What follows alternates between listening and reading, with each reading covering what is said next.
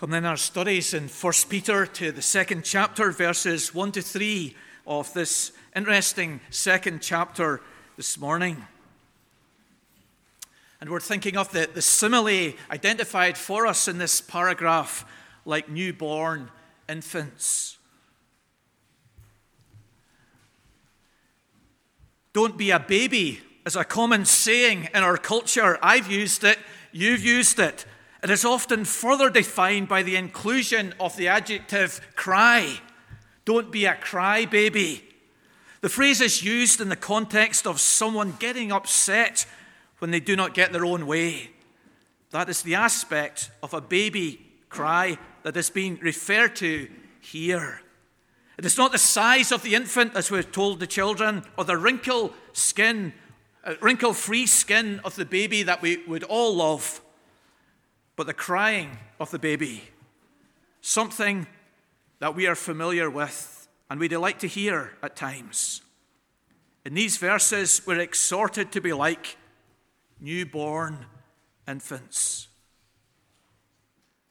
This dimension of the baby craving milk is held up for us to emulate.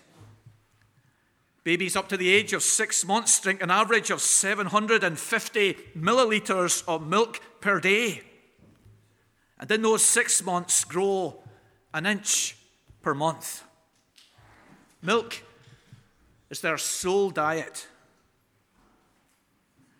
So we are exhorted to be like them at that stage of their development. In their single and sole desire for milk, that they might grow we are to desire the pure milk, which I think refers to the Bible, that we might grow. Understanding milk as the Bible is within the context of these verses. Chapter 1, verse 22 to 25 has spoken of the Word of God.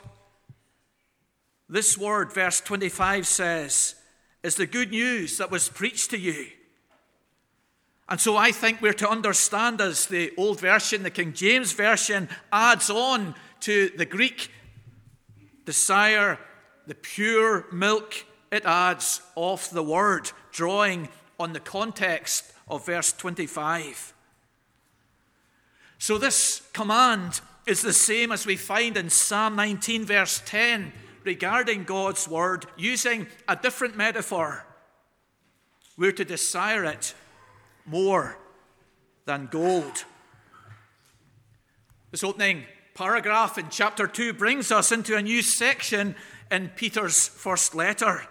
It stretches to verse number 12 of chapter 2. And the section is marked, as we will see, by three similes.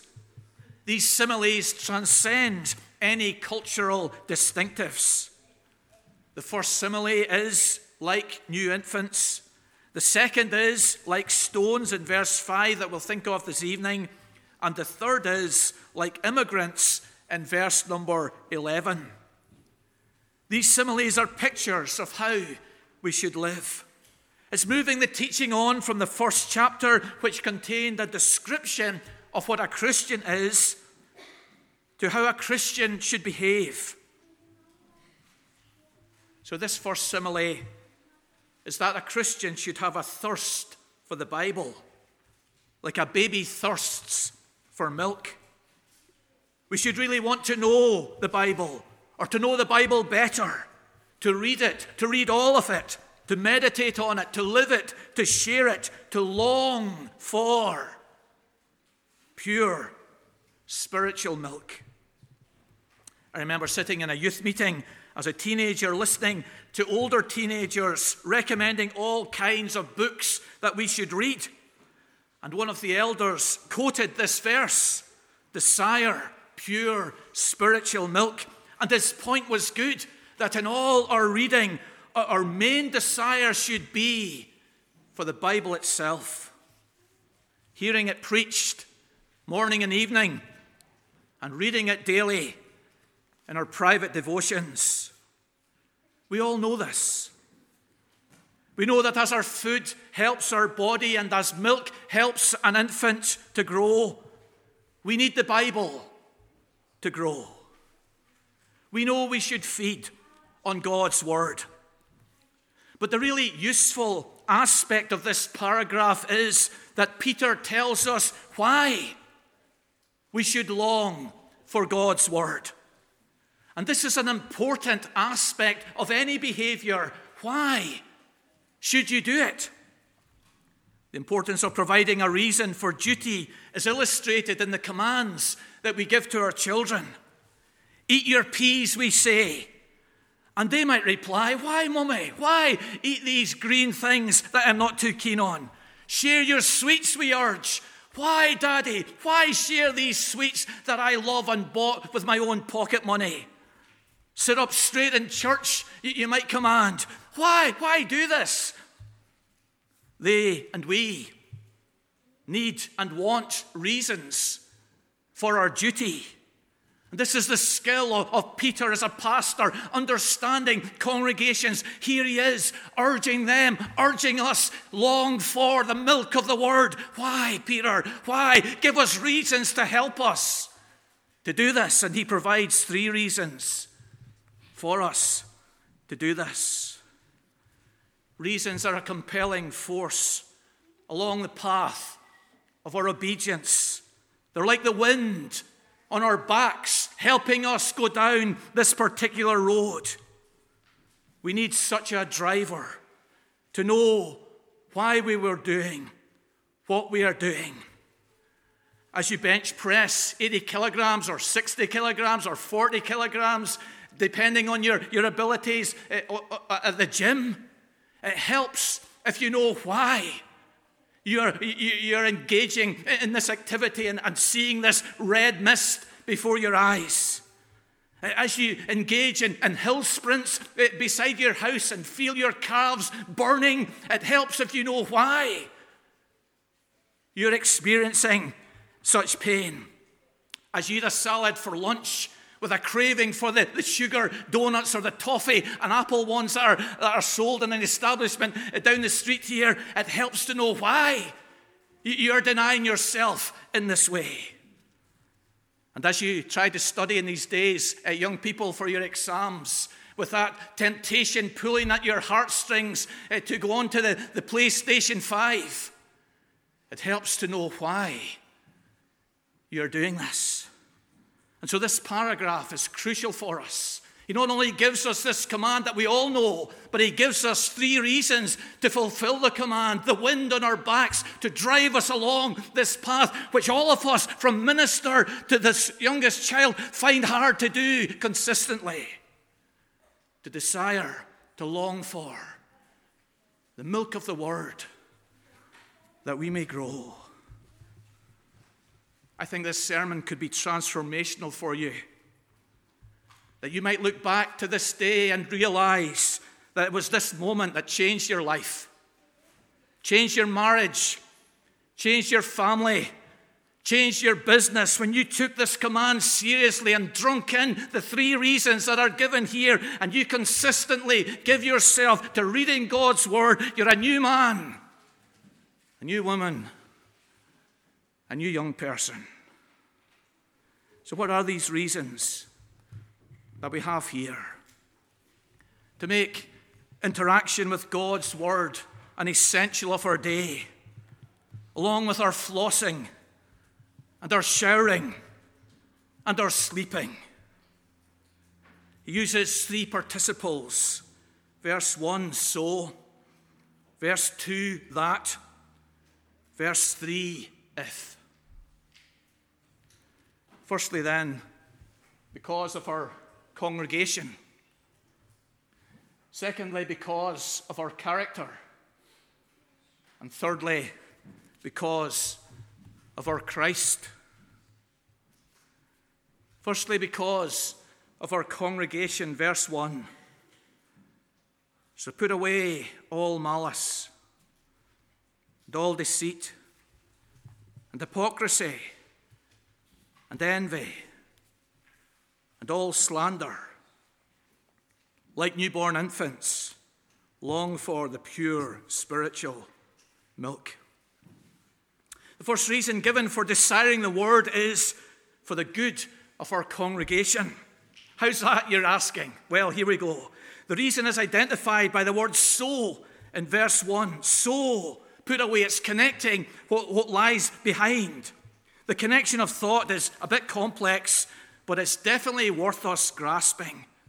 Brotherly love was exhorted in verse 22 of chapter 1 as one of the elements of the redeemed life, along with faith and hope that we noticed last week. It's the chief mark of being born again, brotherly love. Such love among believers in a congregation can only be sustained and developed where certain attitudes and actions are avoided. And these actions to be avoided are detailed in verse 1 of chapter 2. These are the five love breakers. And so he exhorts put away these five vices so that brotherly love will flourish. But we can only put away these vices by desiring the pure milk of the word. So, brotherly love is to flourish in our congregation by avoiding these five love killers in verse 1. And we can only remove these love killers through drinking in the Word of God. Rather than give us five opposites of the vices, Peter gives us the more general source of goodness in us the Word of God. Rather than saying, put away malice and envy and strife and put on these five things, he says, put those away and long for the pure spiritual milk which will produce and nurture brotherly love. So, feeding on the Word of God will make us strong to put off the killers of brotherly love and keep them off. Like a chicken breaking out of its shell, we are made strong by God's Word to put off these love breakers. The sharpness of the point is lost in our English translation a little, but it's present in the Greek. If you allow me just a moment to explain it. Look at the word deceit in verse 1. It's dolon in Greek. The word pure in verse 2, describing the milk of the word, is adolon, without deceit. So you see his point. The word of God is the very opposite of and the antidote to the vices in verse 1. This specific connection of these two words indicates the more general connection that feeding on God's word will counter the evils that destroy love in a congregation, a family, then, and a marriage as well. In the first verse, we have this image of someone taking off their dirty clothes. Perhaps it helps you, it helps me to understand these vices and to remember them, if we match the five vices mentioned here with items of clothing. Malice is like the overcoat, a general word for evil and wickedness, which includes the other four terms in verse 1. It covers them like an, over, an overcoat. It includes both negative and positive actions. We won't let our neighbour's tyres down, but we might not help them pump them up. Malice, deceit. It's like the jacket that has flaps but no pockets. You can't put your keys or cold hands or church sweets in those pockets. They're not there. There's deceit. We're to put away deceit. Hypocrisy is like the waistcoat it has a front and a back, but it's got no arms. Jesus describes such action when he said about the Pharisees, they say, but they do not do. Hypocrites know the right thing, tell others to do the right thing, but they fail to do it themselves. There's no arms, there's no practice, there's no action.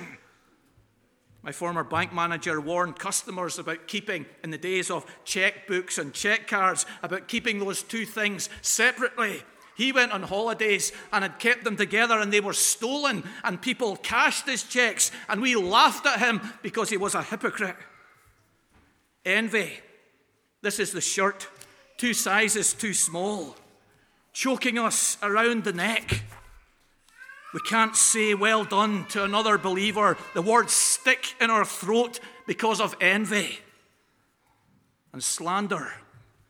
This is the hobnail boots by which we trample all over the character and reputation of other people.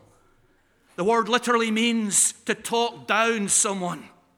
One writer comments disparaging gossip is something which everyone admits to be wrong and which at the same time almost everyone enjoys.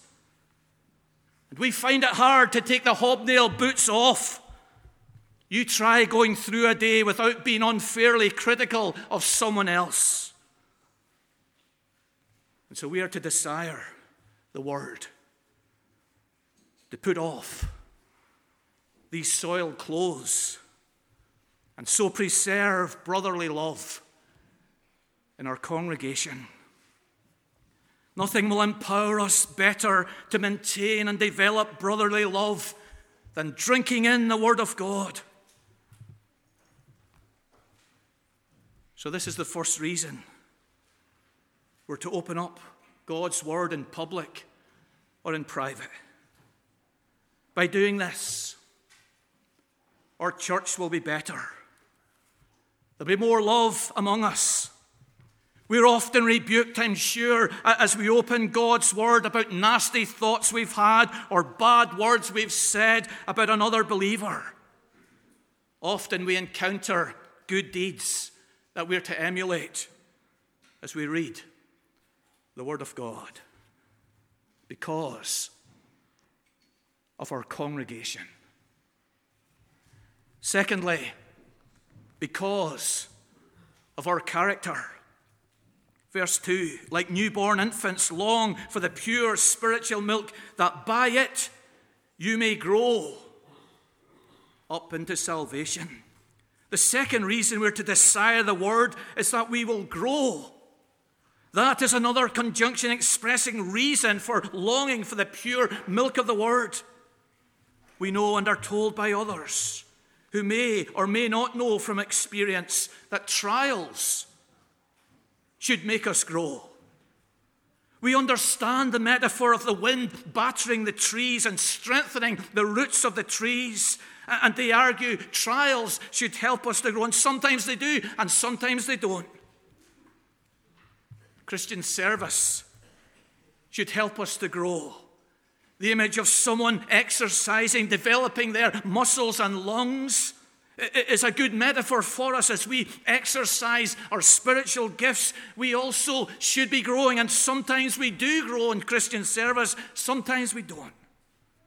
But here's a third way, beside trials, beside service, that we are to grow by the diet of Scripture. It will make us grow. Sitting under the preached word at this very moment, perhaps we're being changed and challenged and helped in our life. Spending time with God each day will have an impact on us for good. We'll be humbler, kinder, holier, gentler. We'll be more willing to serve. We'll be more generous we will grow as we feed on God's Word. It will develop our understanding. It will develop our emotions and the things we love. It will develop our choices and what we do. We'll be patient instead of irritable. We'll forgive instead of hold a grudge. We'll listen instead of speak. We'll believe instead of doubt. We will serve instead of being served.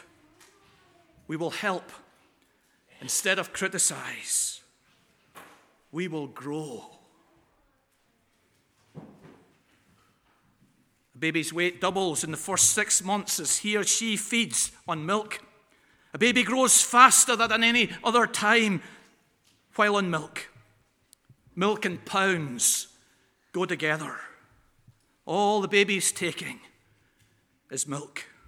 The milk contains everything that the baby needs to grow. And we have witnessed this second reason in a positive and in a negative way. In a negative way, we have seen older believers fall into sin. People who have been Christians for years, who have been leaders in their congregation, suddenly committing some public and serious sin. And we have wondered why such a person with all that experience and responsibility would do such a thing. And the answer usually is that they've been neglecting the Word. Their private devotions were neglected, just a box ticking exercise. Their attending church was just for social reasons. They sat in church and thought how the sermon applied to someone else. In most congregations, falling out occurs among older believers more than among younger believers. And why is that? Believers have forgotten that they, that we, that all of us need to grow by the milk of the word. Without it, we'll be weak. What about this week past? Have you opened the word each day? Spent time with God? Augustine says the Bible has depths in which an elephant can swim, as well as shallows in which a lamb can wade. But we've also seen this second reason in a positive way. We have witnessed Christians who rarely put a foot wrong.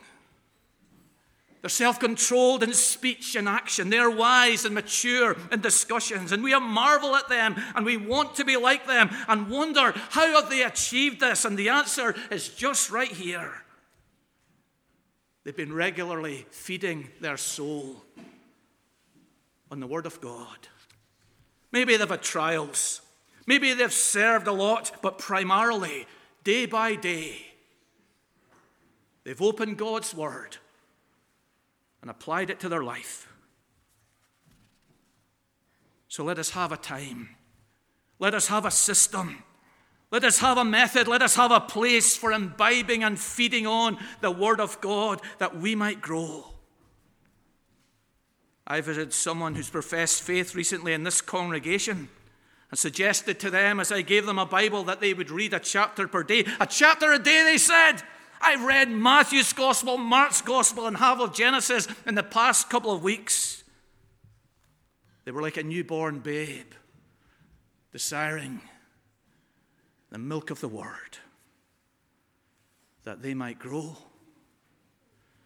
And lastly, because of our Christ, verse number three, there's a third reason appended here, isn't there? It's, it's, it's joined on to this command in the second verse if indeed you have tasted that the Lord is good or gracious. The third reason for desiring God's word is that he is good and gracious. The Lord here means the Lord Jesus, as verse 4 indicates. Graciousness, goodness, it's a magnetic quality, isn't it? It's a person who gives to us what we don't deserve, but we need and we want. We cannot get enough of graciousness in someone else. And in the Word of God, we encounter the graciousness of Christ. This is a third reason to open it, to engage with it, to, to read it. Here's a person of grace speaking to us, loving us, listening to us.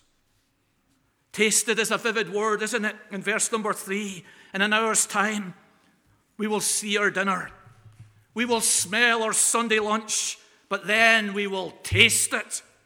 Taste is the superior experience, and so in the scriptures, we taste that the Lord is good. And that taste of His goodness should bring us back for more. We want to be assured of His grace and His goodness. We taste it in the parable of the prodigal son, the parable of the tax collector in the temple, in the story of David, in the story of the dying thief and the cross, and we put ourselves in those stories. We taste that the Lord Jesus is gracious. We all desire acceptance and love and forgiveness and reassurance, don't we? As we read the Word, we encounter in Christ someone who loves us, accepts us, forgives us.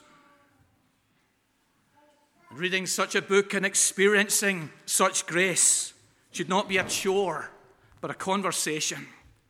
Not a burden, but a boost. Not a duty, but a delight. As we meet our good and gracious Lord. In many ways, then, we're not to be like babies. We're to stand on our own feet. We're to be able to eat steak. How good it is. But in this way, we are to be like a baby, longing for the milk of the Word. It's a spiritual battle for us. Perhaps our hunger has faded. Other things have brought it, come into our life. We're busy. We watch too much TV. We're tired. Let us find a method, a way of opening up God's word each day, of coming along to hear God's word proclaimed. Whatever it takes, let us open the word for our character, for our con- congregation and to experience the grace of our Christ.